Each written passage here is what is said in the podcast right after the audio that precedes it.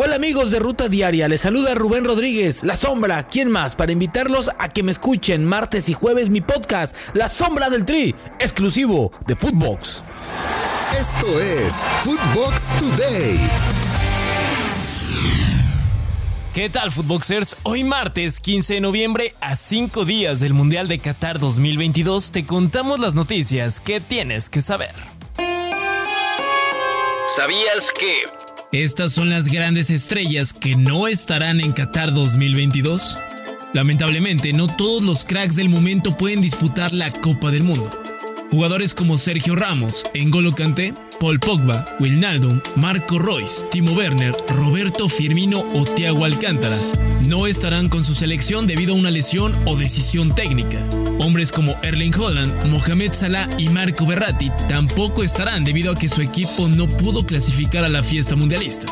Por parte de México, las grandes ausencias serán Diego Lainez y Santiago Jiménez, ambos jugadores de equipos europeos.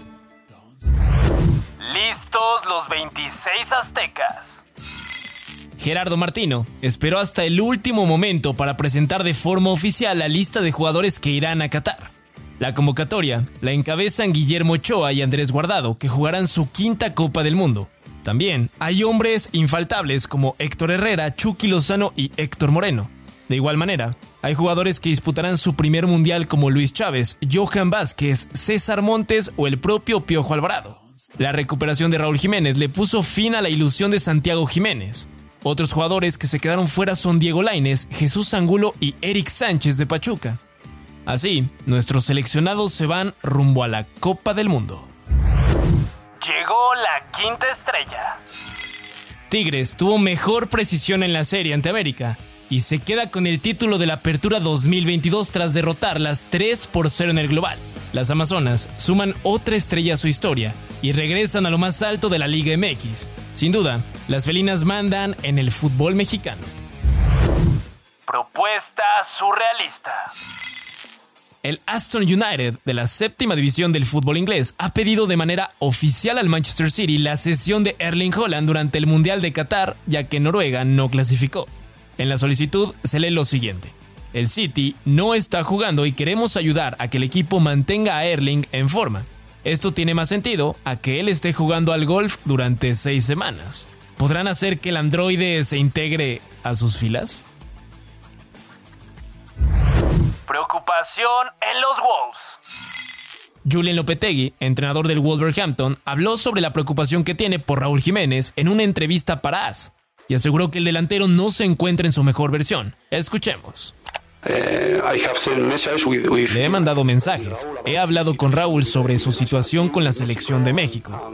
Estoy preocupado por él porque no ha jugado ni un minuto con su equipo, con los Wolves. Y ahora estoy preocupado.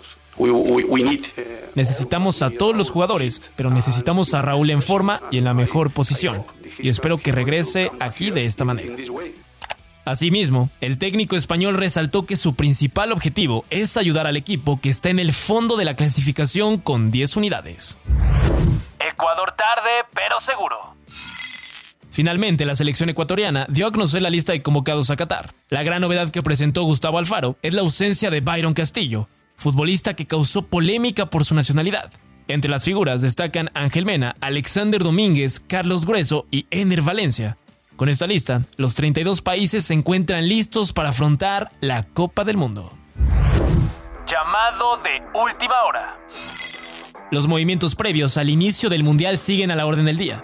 Francia decidió convocar a Marcus Thuram en una acción de última hora para cerrar sus filas. El atacante arribó a las afueras de París donde se concentran los galos antes de desplazarse a Qatar.